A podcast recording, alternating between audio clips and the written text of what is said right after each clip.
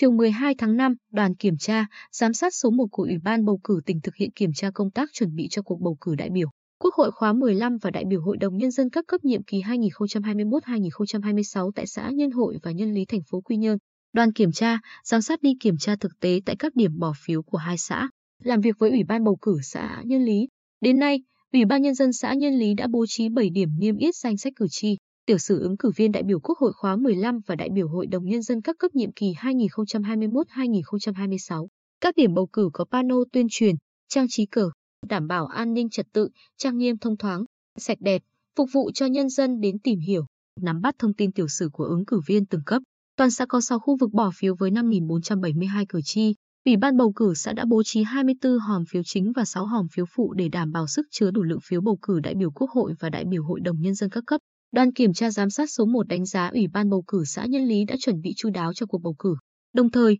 lưu ý việc niêm yết danh sách cử tri cần đầy đủ thông tin về nghề nghiệp, tiếp tục giả soát số học sinh, sinh viên ở xa, không thể về quê tham gia bỏ phiếu để đưa ra khỏi danh sách cử tri, kịp thời bổ sung số cử tri vãng lai trên địa bàn xã. Bên cạnh đó, cần khẩn trương trang trí cho các khu vực bỏ phiếu, chú ý nơi gạch phiếu phải kín đáo. Đặc biệt, cần chuẩn bị phương án nhân lực dự phòng để thay thế thành viên các tổ bầu cử trong tình huống phát sinh dịch bệnh COVID-19 trên địa bàn.